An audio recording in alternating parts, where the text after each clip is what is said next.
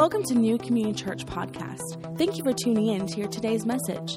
We are encouraged to hear how God is using this ministry to touch lives. If you have a story to share or a prayer request for our prayer team, please email us at connect at newcommunity.co. Now, please prepare your heart to hear a word from God today. Well, good morning, church. If you're new here and I haven't had a chance to meet you yet, my name is Aaron, and I am the lead pastor here at NCC. And we are so excited that you're here with us this morning. This is the fifth week of our villain series. We've been having a lot of fun in this series, and every week we're looking um, into the Bible. We're looking at scriptures, not to the heroes of the faith, but to the villains in the Bible. And as we look at their story, who were the bad guys in the Bible, we're kind of examining our own lives and seeing, hey, what are actions and attitudes that we need to stay away from? What is it that made them the villain in the Bible? And then what do we want to avoid so that we don't become the villain in our own story? And so we've talked um, about a number of people. We started with the devil and then talked about Pharaoh. Um, Pastor Spencer did a great job last week talking about Haman and um, how he allowed pride to cause destruction in his life. And so this week um, we want to look at another villain in the Old Testament, the first king of Israel named Saul. So we're going to examine his life. And in Saul, we want to look at some of the insecurities as he was king, as he was up in front of everyone, as the spotlight was on him, what was exposed in his life? What was it that made him the villain in the story? What was it that everyone could see inside of him? Whenever I was in ninth grade, um, I mentioned before I've run cross country and track. I did that whenever I was in high school. But in the winter season, I really didn't have a sport to do. And a few of my friends were doing swim team, so I decided, hey, I'm going to try out for swim team. Now, I could swim okay, but I wasn't like really good at it. I wasn't, um, you know, didn't have the form down or any of that. But I kept on trying, and halfway through the season, I got pretty good. And the coach came up to me and he said, Hey, you can start to swim at the meets. So I was super pumped. It was the first meet I was going to swim at, but my parents couldn't be there. And so I'd asked one of my friend's moms, Hey, can you videotape the swim meet? I want my parents to be able to see this. I was super pumped. And so I was ready the day of the meet. Our coach came in and said, Hey, Today, no one can swim unless you have a Speedo on. Okay? That was super embarrassing. And all of a sudden, I realized I didn't have that. Okay? I'd left mine at home, but I wanted to swim. I didn't want to miss this meet. And so I lean over to my friend and I say, Hey, can I borrow yours? Okay, it was clean. He had an extra one, okay? So it was all clean. And so, yeah, he gave that to me. I get up on the starting block, blocks. I'm super pumped. I look over, I can see my friend's mom. She's got the video camera. I'm waving to my parents. Okay, I'm going to show this to them. And I'm so excited. And I get up on the blocks and I hear the timer start to go off. Doot, doot, doot.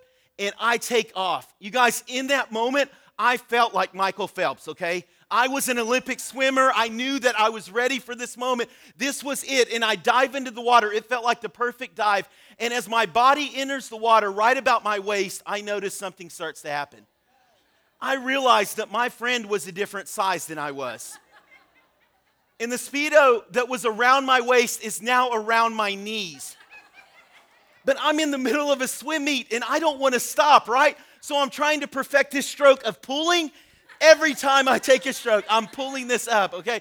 And I, I finally get them back around my waist and I just keep swimming. Um, I didn't do too bad. I ended second in the race. But when I saw the video, you just saw this little brown butt keep on coming up out of the water. I thought I was so excited for my parents to see that, but I begged my friend's mom, please destroy that video. Do not let anyone ever see that um, because it was extremely embarrassing. And it's like that many times in our life. That's what happens in Saul's life is he thinks he wants to be in the spotlight.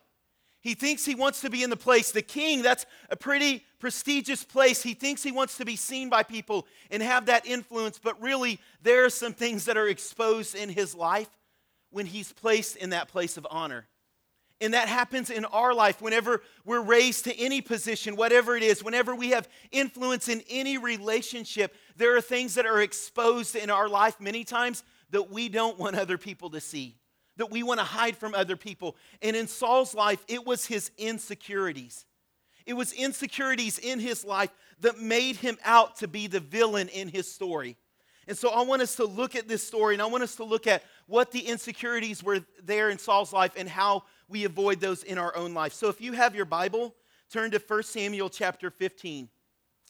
If you don't have a Bible, there's a Bible in the seat in front of you. And if you would grab that Bible, it's on page 153 in the Bible um, in the seat in front of you there. And we're going to look at this story. This is, as I mentioned, King Saul. He's the first king um, in the nation of Israel as God has brought his people out of Egypt and established them in this country. Saul is the first one to be placed in leadership there as king. And so this is what it says Saul um, begins to rise to power. He starts to like that position, and there's some things that begin to be seen in his heart. And so this is what happens in 1 Samuel chapter 15. We're going to start reading at verse 1. And Samuel, who was a prophet, said to Saul, The Lord sent me to anoint you king over his people Israel. Now, therefore, listen to the words of the Lord. Thus says the Lord of hosts I have noted what Amalek did to Israel in opposing them on their way out of Egypt. Now go and strike Amalek and devote to destruction all that they have. Do not spare any of them, but kill both man, woman, child, infant, ox, sheep, camel, and donkey. And so God's given Saul instruction hey, I've anointed you as king. Now I want you to go to this other people and I want you to wipe them out because of the sin that they've committed against me and against my people. And so Saul goes. He heads out and he fights that. And as he's coming back, this is what um, Samuel says. Samuel approaches, his, approaches him as he's coming back from war in verse 17, and this is what it says. And Samuel said to Saul, Though you are little in your own eyes, Saul, I know what you think about yourself. I know your insecurities, how you are not the head of the tribes of Israel.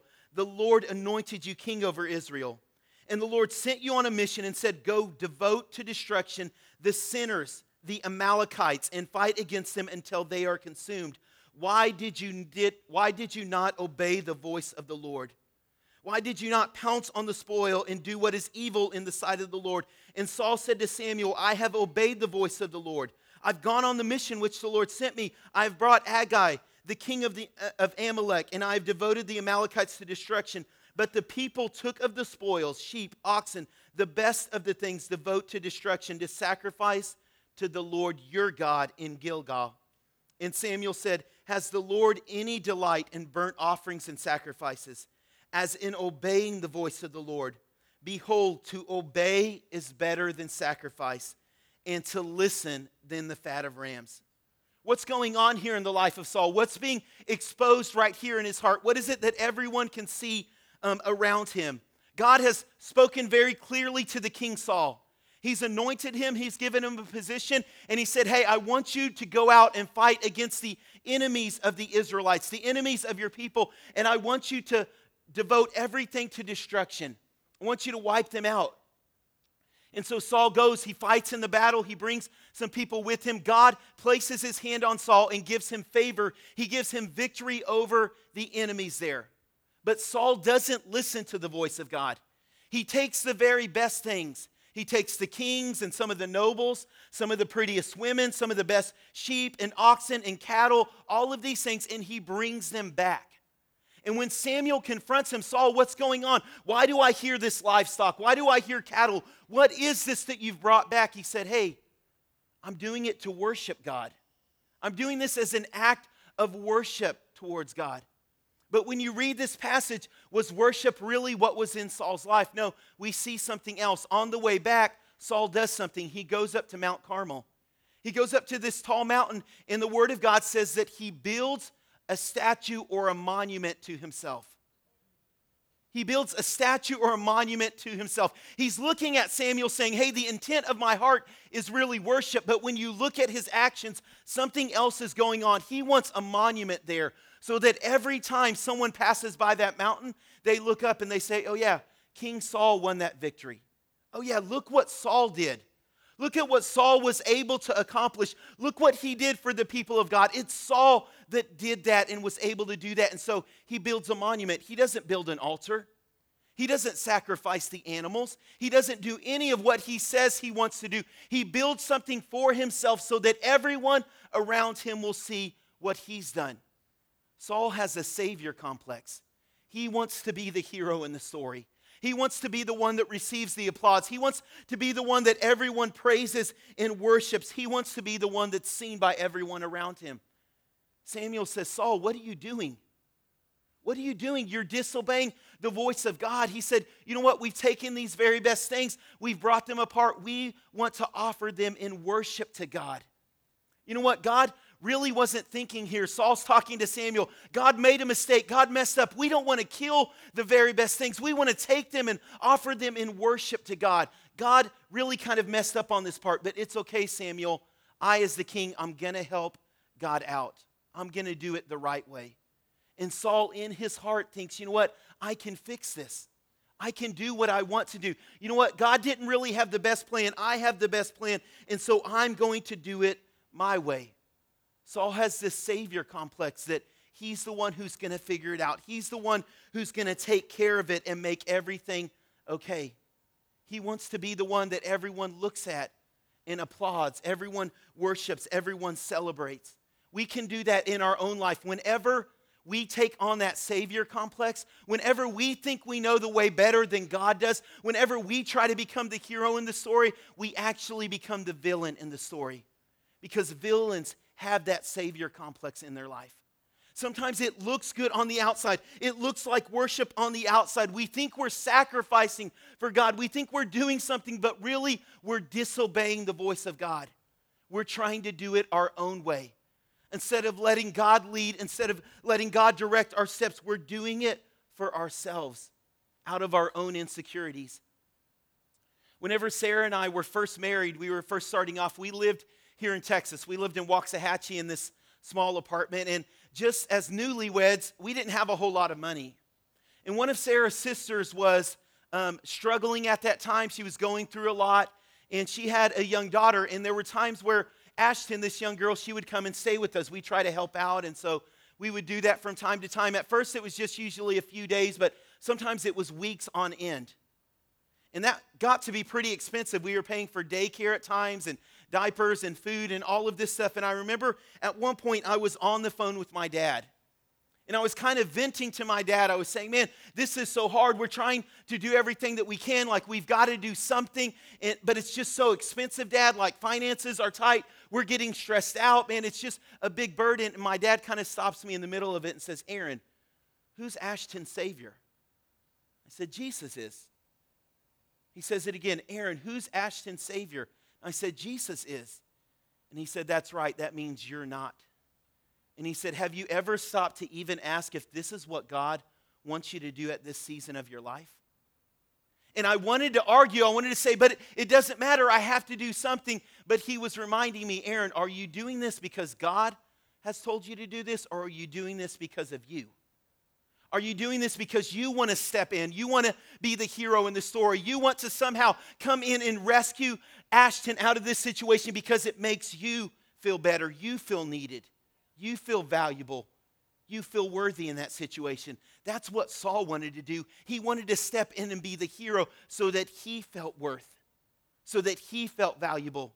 In church, so many times we think we're sacrificing things, and we need to stop and ask God the question wait, am I even being obedient?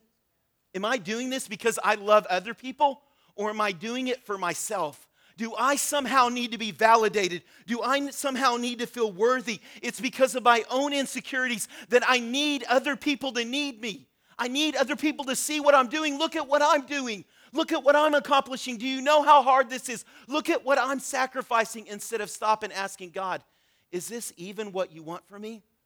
Church, God's not looking for your sacrifice. He's not looking for how rough your life is or how much you'll give up. He wants to know, will you be obedient? Do you need to step in and be the Savior, or will you allow Him to be the Lord of your life? Church, we have to stop and ask God, is this even what you want for me right now? Is this what you've told me to do, or am I doing this for myself? Am I no longer doing this because I love you? Am I no longer doing this because I love other people? God, I'm doing it for myself so that I feel needed, so that I feel worthy. When we do that, we become the villain in our story. We have a savior complex and we need it for ourselves, not because we love God, not because we worship God, but we're doing it for our own benefit. And when we do that, we become the villain. See, in this story, what Saul does sparing these things, saying, Hey, I'm going to take them, I'm going to sacrifice them to God, he jeopardizes the whole Israelite people. Because this is where last week's story starts. Do you remember the Amalekites that Pastor Spencer talked about? It's right here. God said to wipe them out, and Saul disobeyed. Saul said, I've got the plan, God. I know what I'm doing. And generations and generations later, Haman arises, and he plots up a plan to wipe out the entire Israelites because of Saul's disobedience. You may think your plan is better, but it may lead to the destruction of others. If you have a savior complex, you will become the villain in your story. You'll become the villain in your story. That's what Saul does, that's what takes place in Saul's life. So if you're sitting here this morning, and if you're saying things like, man, why don't people see how much I'm giving up? Why don't people see how hard it is in my life? Man, why don't they take notice what I'm really doing to help others? Man, they're not really seeing that. You have a savior complex. You need to stop and ask God, God, what are you asking me to do? if you're sitting here saying, you know what, God, I don't know if your plan's working out.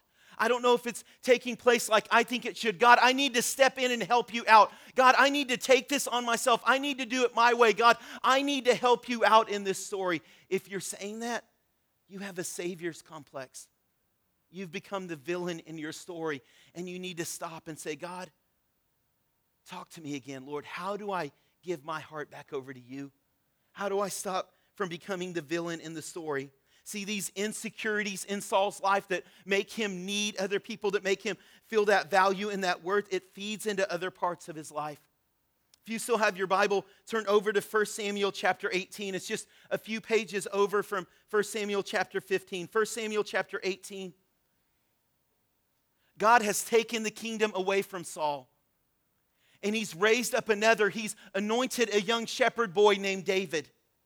David goes out on the battlefield and he slays another villain, a giant named Goliath, with just a slingshot and a stone. And as God is, God's hand is on David, he begins to fight in Saul's army. God begins to raise him up. God's favor in hand is now on David because of Saul's disobedience. And in 1 Samuel chapter 18, we see more of Saul's insecurities. And this is what it says as they were coming home. This is King Saul and David. When David returned from striking down the Philistines, the women came out from all of the city singing and dancing to meet King Saul with tambourines, with songs of joy, and with musical instruments. And the women sang to one another as they celebrated Saul has struck down his thousands, and David his tens of thousands. And in verse 8 here of chapter 18, and Saul was very angry, and this saying displeased him. He said, They have ascribed to David 10,000, and to me they ascribe thousands. What more can he have but the kingdom? And Saul eyed David from that day on. If you continue to read that passage, there's numerous times after this that Saul picks up a spear and he tries to kill David because of a song that was sung. What's going on here? It's the insecurities in his life. Saul begins to play the comparison game. Wait, what are they saying about David? What are they saying about me? They're, they're bragging on David more than they are me. Now, I don't know about you. I've never fought in the, the army or any of that, but killing a thousand people, I mean, that seems pretty impressive, right? And not just 1,000, but thousands. Saul has slain his thousands. This is a lot of people, and David is tens of thousands. But Saul can't hear anything except that David did more than he did. He's playing the comparison game. He's comparing someone else to what he's done, and he can't stand the fact that they're saying David did more than he did. A matter of fact, he's so angry about it, he's willing to kill David. It's that insecurity in his life. We become the villain in our story when we play the comparison game. When it's all about, wait, are you doing more than I'm doing? What are you doing? What am I doing? And I have to be the center of attention in every part of my life. I have to interject myself into everything and let everyone know what I'm doing. That's what Saul was doing. Wait, David's done more than me. Why aren't they singing that about me? And he compares himself to others. There's a comedian named Brian Regan. I don't know, do we have any Brian Regan fans? Okay, a few of you guys have heard him. Okay, pretty funny guy. And during one of the kind of skits that he does, or one of the stand up things, he talks about being at a dinner party. And he says, I hate being at the dinner party because I always get next to the me monster. Okay? I don't know if you've ever been next to the me monster. He's like, it's that guy that no matter what you say, he has to one up you, right? And so you're like, hey, I got a raise at work and he's like, well, well, I'm the youngest VP, man. I make the most at my company. I'm, I'm the best salesman that any of them have. Me, me, me. Everybody look at me. Look at me. Look at what I'm doing. And he's the me monster. He has to be the center of attention. Someone says, Oh, we're going on a family vacation. We're going to go to the Grand Canyon. Oh, I'm going to Disney World. I'm flying my family there, and we're taking our friends, and we're going to have dinner with Mickey Mouse. Me, me, me, right? Everything's about me. And sometimes when there are those insecurities in our life, we can't stand anyone else having any amount of attention that we think we should have. We have to once again be validated. We have to feel worth, and we take that from what people are saying or what we want to say about ourselves. We interject ourselves into every part of the conversation. You guys, we all do this, and when we do it, when we play the comparison game, we become the villain in the story. How do we do it? We got to see how many likes we have on Facebook, on Instagram. Wait, I just served on Friday. Did people like my picture of serving more than someone else's picture? Wait, did they comment on what I'm doing, on, on me being out, where I ate dinner at? We need to be validated by other people, by what they say about us. We're taking our worth from others instead of what it is that God has said. And you guys, our insecurities, it feeds the need for me. Our insecurities feeds the need for me. I have to be the center of attention. I have to be the focus at every point. I have to be the one that everyone's looking at. I need them to say great things about me.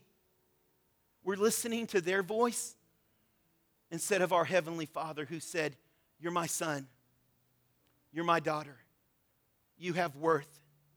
Your value comes from what I say about you, from who I think you are, from my purpose and my plan for you. That's where it comes from, not from all these other voices around you, not from people singing Saul, not from what others are saying, not what you get on social media. Your value and your worth comes from me. In church, when you take that from anywhere else, it's because of your insecurities, and you will become the villain in your story if you play the comparison game. See, it will no longer be good enough just to get those words we'll have to start to cut others down.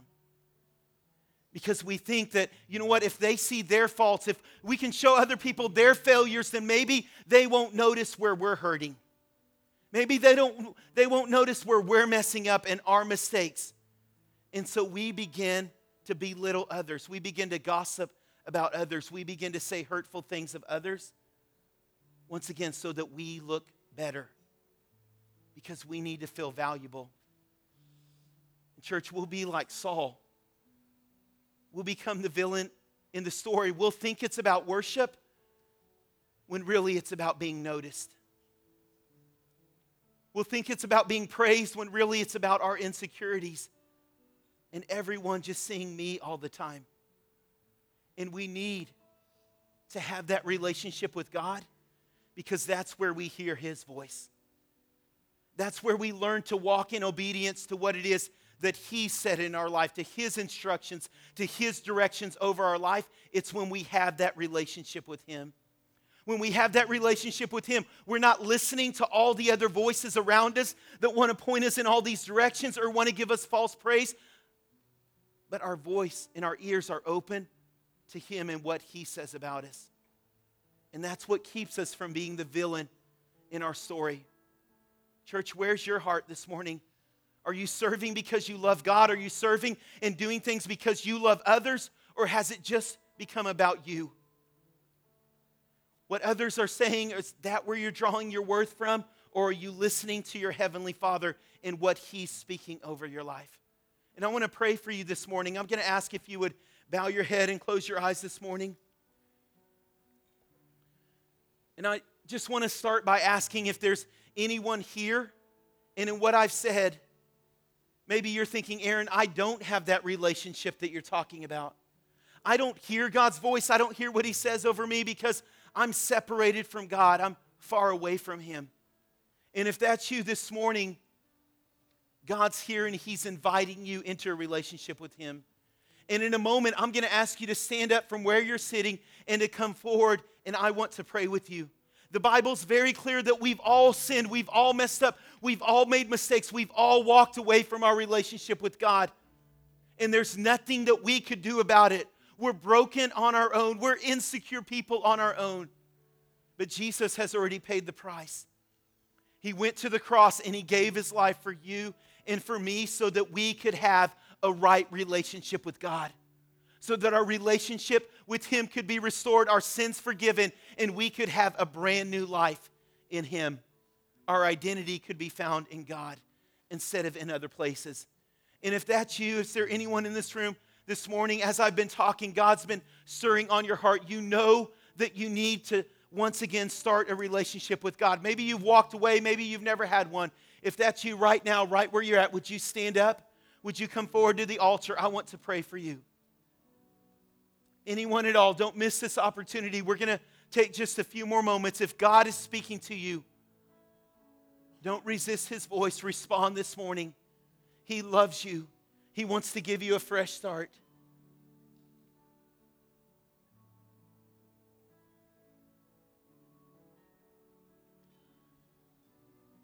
Well, if there's no one in that situation, then I want to pray for all of us as a church. And I'm going to kind of lead us in prayer, but I want you, in your own words, to pray and ask God to help you to not be the villain in your story, to not allow insecurities to lead your life, but that you would follow God's direction, you would listen to His voice, and your identity would be found in Him. Let's pray together, church. Lord, we come before you this morning and we see the example in the life of Saul, Lord we see what it is that he's going through, what's taking place in his life, Lord. And this morning we ask, help us not to be like him. Help us not to be the villain in that story, in our story, God, where we allow insecurities to rule our life, Lord. Where we have to step in, God, we have to be the savior and the hero in the story, and we actually become the villain. Lord, where we take our identity from other things instead of allowing it to be found in you, Lord, help us as a church, God to serve because we love you, because we love others, because it's what you've called us to do. Help us, God, to be secure in who we are because of what you've said. God, let your voice be the most important voice in our life, Lord. Let us be the example that you've called us to be. And we pray this in your name. Amen. Amen.